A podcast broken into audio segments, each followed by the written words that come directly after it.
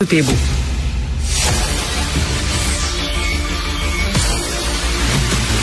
Jean-François Lisée. On va juste dire qu'on est d'accord. Thomas Mulcair. Je te donne 100% raison. La rencontre. C'est vraiment une gaffe majeure. Tu viens de changer de position. Ce qui est bon pour Pitou est bon pour Minou. La rencontre. Lisée. Mulcair. Alors, c'est le one-man show de Thomas Mulcair parce que Jean-François Lisée est en relâche. Euh, euh, Thomas, il y a six anciens premiers ministres du Québec qui ont dit, qui ont imploré, qui ont supplié euh, François Legault d'y aller mollo avec sa réforme sur la santé en disant vous centralisez trop. Et là, il y a des institutions importantes qui ont une histoire qui ont un passé, qui ont une culture, par exemple, comme l'Institut de cardiologie de Montréal, qui vont, qui vont être totalement avalés par le système de santé. Alors, faites attention, mais le ministre Dubé va de l'avant malgré tout. Ben, le, le, ministre Dubé a raison d'aller de l'avant avec la réforme de la santé et la création de cette nouvelle agence, parce que comme méthode d'administration publique, c'est éprouvé. Richard, c'est pour ça que l'Agence de revenus du Canada marche et l'ancien ministère Revenu Canada fonctionnait pas. C'est la raison pour laquelle aujourd'hui Post Canada fonctionne et pendant des décennies, c'était le parent pauvre de l'administration publique fédérale. Donc, on parle d'une bonne idée. On parle de l'idée de d'avoir une instance qui peut coller les shots, euh, éviter le genre de situation qu'on avait vu pendant la pandémie où les uns disent ben on n'a pas de place, on vous prend pas et ça devient des petits fiefs. Là-dessus, je lui donne raison. Mais puisque l'appétit des fonctionnaires est illimité, ils ont décidé, tant qu'à y être, tu es en train de faire des rénaux à la maison, puis ton gars de construction va dire, ben, tant qu'à y être, peut-être une nouvelle salle de bain. tant qu'à y être, les fonctionnaires ont décidé, on va tout prendre. Un, les fonctionnaires sont basés sur la rue Joffre à Québec, connaissent rien à la grande région de Montréal, qui est quand même la moitié de la population du Québec, et ça va être une catastrophe si Legault et Dubé n'écoutent pas sur le fait qu'il faut préserver, surtout pour les, choses au plus haut niveau, Institut de cardiologie. On peut penser, les, universités, les, les, hôpitaux universitaires vont avoir un deal légèrement séparé, mais pense aux hôpitaux qui sont pas dans ce deal-là, qui ont leur propre système pour aller chercher des fonds pour faire de la recherche. Je pense, par exemple, à l'hôpital général juif. C'est un bon exemple, mais un exemple parmi tant d'autres.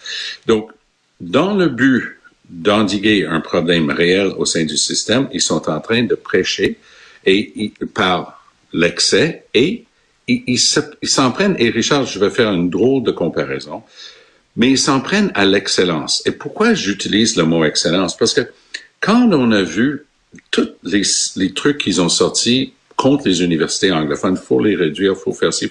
Euh, excuse-moi, là, si, tu as déjà regardé la liste de cette année-là, là, euh, l'Université McGill, ça amène énormément de richesses, d'expertise, de compétences à Montréal et au Québec. Et tu es en train de t'attaquer à ça. Pourquoi?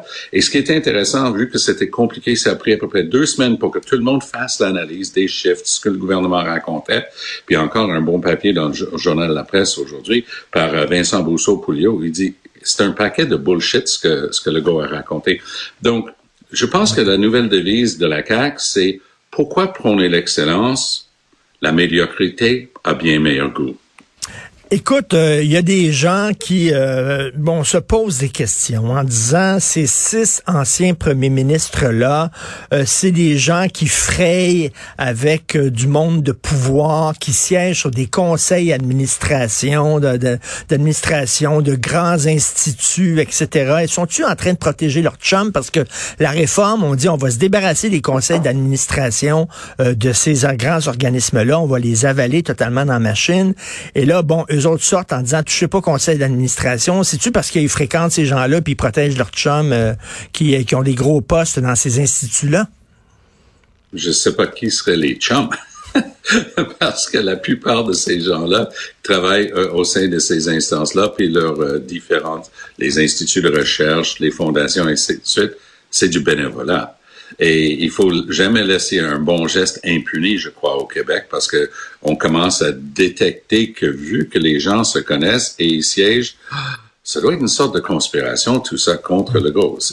C'est pour pleurer euh, de, de, de, de bêtises de, de faire ces liens-là. Je te souhaite pas pour des raisons graves, mais si tu as l'occasion d'aller dans l'hôpital Sainte-Justine, revu, corrigé, reconstruit avec une nouvelle aile vraiment top en Amérique du Nord, tu remarquerais que le nom de ces mêmes familles se retrouve là pour le nommer la famille des Jardins. Des mécènes ont donné énormément. Donc, il y a des gens qui disent, ah, et c'est le grand moment Family Prix. Ah ah! Il y a des gens de tel bureau d'avocat, puis ah! Ils siègent ensemble, puis ils se connaissent par tel truc. Donc, ça doit être une conspiration contre le go. Allô? Est-ce que ça peut être des gens qui disent que le Québec et Montréal, si on veut, Richard, si on veut garder la personne qui va finir premier en médecine cette année à l'Université Sherbrooke, à Laval, à l'Université de Montréal ou à McGill, va se faire offrir dix fois plus pour aller à Austin au Texas ou à Los Angeles ou à Philadelphie parce que ça vaut ça un premier de classe en médecine dans tel ou tel domaine de spécialité. Si on n'a pas la capacité de retenir cette expertise-là, ça va être du grand caquisme mur à mur, c'est-à-dire de la médiocrité. Les meilleurs vont sacrer leur camp.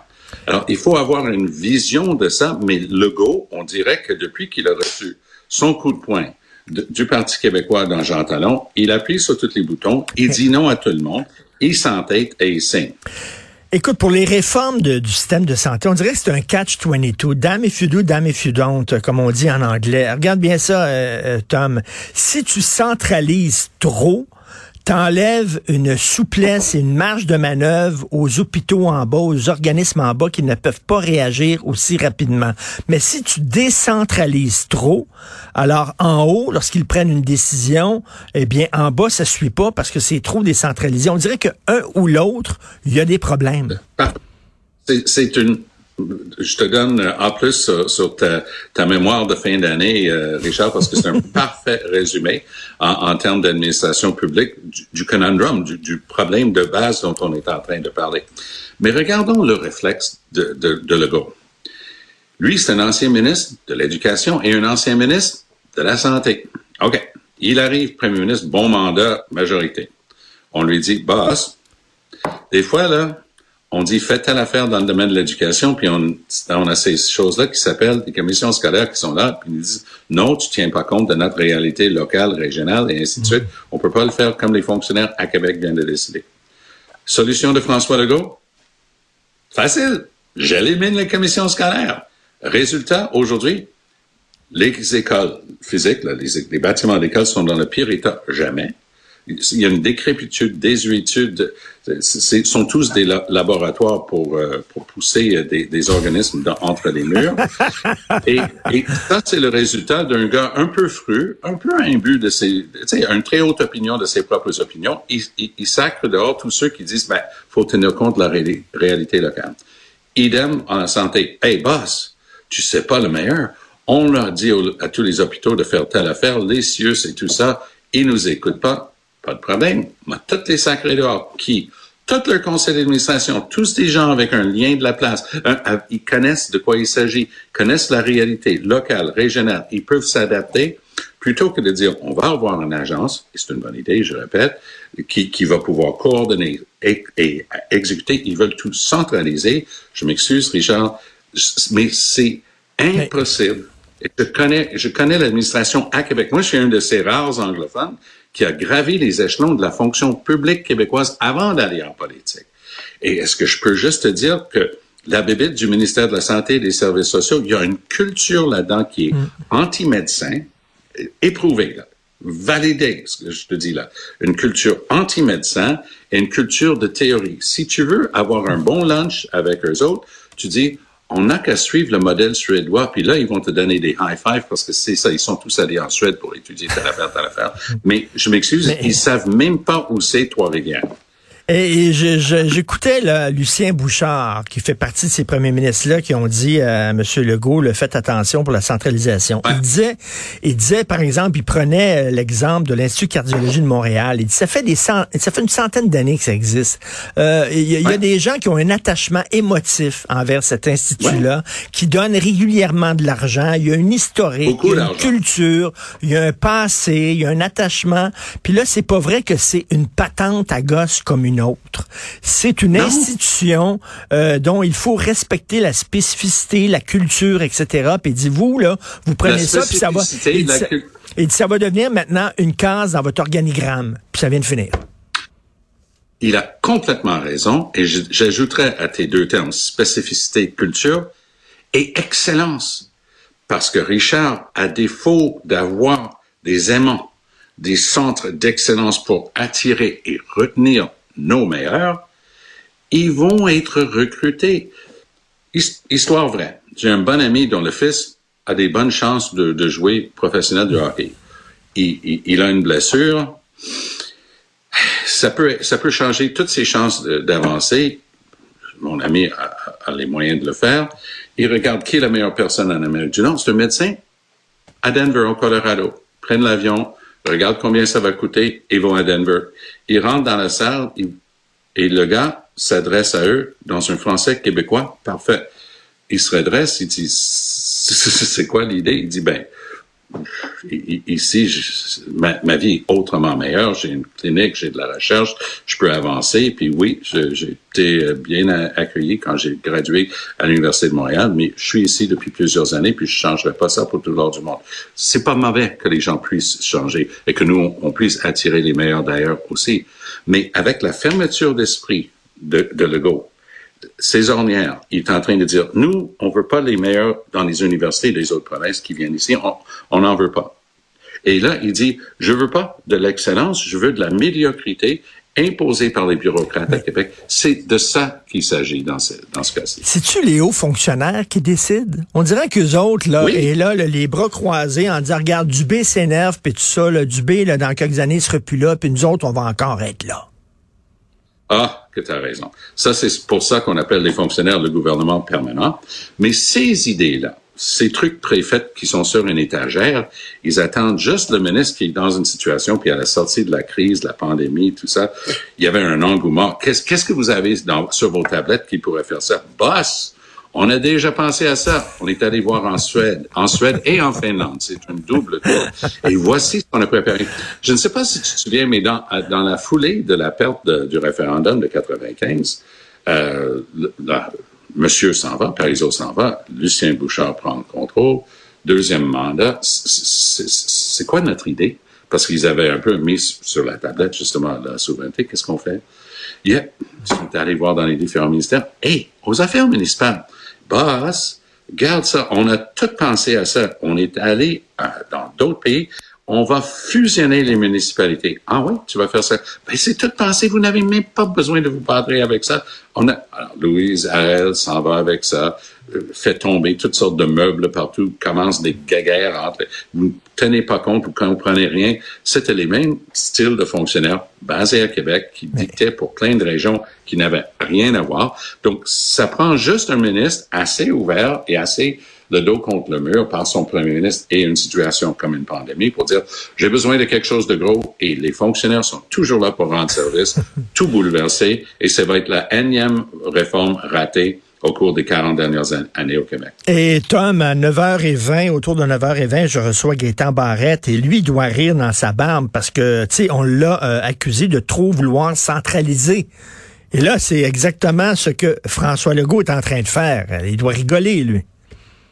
Oui, puis tu peux quand même taquiner mon ami euh, parce que lui et moi, on est en couple les vendredis, on fait l'émission, le, bilan depuis un bon bout de temps ensemble le vendredi. Mais comme François Legault, Gaétan Barrette s'est découvert un petit élan Che Guevara. Je savais pas, je sais pas si tu sais, mais tous les deux sont des socialistes tendus, des rouges de chez rouges, parce que eux, ils sont en train de railler contre les élites tu comprends, les élites qui, qui refusent tout changement dans leurs prérogatives et leurs privilèges. Alors, j'ai bien hâte d'entendre ce que tu vas faire avec Gaëtan là-dessus. Dis-lui que, que lui et, et, camarade Legault euh, euh, sont sur la même page. Pour et euh, écoute, en terminant, ben tiens, profite du fait que Jean-François est pas là pour dire tout le mal que tu penses de la réforme de Pascal Derry. ben écoute, ce que, ce que je trouve intéressant, et la nouvelle 24 heures, 7 jours par semaine déteste le détail. Déteste les choses compliquées. Parce qu'il faut que tu les pitches, tu les pitches comme, comme, comme, tu sais, des communications, communications, mais très peu de chances d'aller creuser. Et au début, on avait des, des voix euh, de, de différents horizons. Emmanuel Latraverse a écrit un excellent papier là-dessus très tôt. Euh, Chantal Hébert, qui est tout sauf opposé à la réalité québécoise. Paul Wells, un, un Canadien anglais euh, qui travaille beaucoup quand même, qui comprend le Québec plus qu'un bon nombre, ont regardé ça. Ça n'a aucun bon sens. Mais voilà s'ajoutent des voix comme euh, Michel C.O.G. ou, comme je mentionnais tantôt, Vincent Brousseau-Poliette. Le, papier de Brousseau-Poliette a l'avantage, le gars, il plonge dans les détails. Et il décortique et il dit, c'est un paquet de BS, ce que le gars est en train de raconter. Mais qu'est-ce qu'il y avait en arrière de ça? Le même sorte de choses. Le gars en train de capoter parce qu'il s'est fait donner une raclée dans Jean Talon. Pourquoi j'ai mangé une, une raclée? Ah, ben, c'est parce que je suis pas assez nationaliste. Donne-moi quelque chose. Ben, boss, tu peux toujours t'attaquer aux universités anglophones. Maudite bonne idée. Me dire, en, plus, j'entends trop d'anglais à Montréal. Ouais, ça, ça va être bon.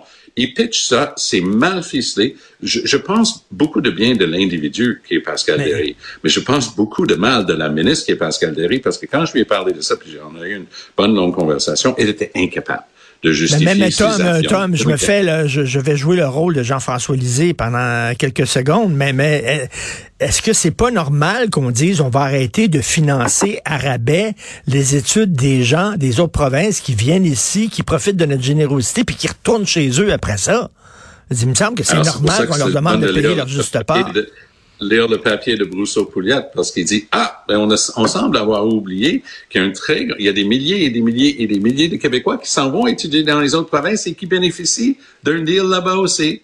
Alors si il y avait une, une rampe de sortie pour le go là-dedans parce que je veux te dire Richard ils ont l'air encore plus fous que d'habitude avec celui-là. Crois-le ou non, même si l'éducation est 100% provinciale comme responsabilité, je pense que c'est une excellente occasion d'inventer un deal où le fédéral dit, ben, pour les dizaines de milliers de Québécois qui étudient en dehors, puis les dizaines de milliers de Canadiens qui viennent au Québec, on va faire une sorte de deal, puis on va compenser, puis on va s'assurer que vu que les universités francophones n'ont pas leur code part des étudiants étrangers, puis une partie de ça, c'est la faute du fédéral, pour de vrai, parce qu'ils refusaient les visas pour les étudiants francophones d'Afrique notamment. Donc, si on met tout ça sur la table, on peut trouver une élégante solution où on prône l'excellence et on laisse justement les meilleurs étudiants voyager, se connaître, venir s'installer. Richard, j'ai pas besoin de, de, te poser la question. Je sais que comme moi, tu connais plein de gens qui sont venus d'ailleurs, ont, ont pris goût au Québec, ont appris leur français et sont restés. Et euh, il y en a une euh, que tu connais bien et qui, qui est à CJD maintenant, Natasha Hall. Hmm. Et elle parle aujourd'hui un, un, français impeccable, mais c'est elle, c'est un modèle pour moi du genre de personnes qu'on est capable d'attirer, qui ajoutent et qui contribuent beaucoup à la société québécoise. Arrêtons d'être fermés d'esprit. Ça, c'est le tort numéro un du gouvernement de la CAQ. Alors, ce que tu dis, c'est que jusqu'à preuve du contraire, le Québec n'est pas un pays. C'est encore une province au sein du Canada. Puis au sein du Canada, les gens ont le droit de se promener d'une province à l'autre, finalement. Et c'est aussi bien parce que j'enseigne encore, depuis que j'ai quitté la politique il y a plus de cinq ans, j'enseigne à l'Université de Montréal.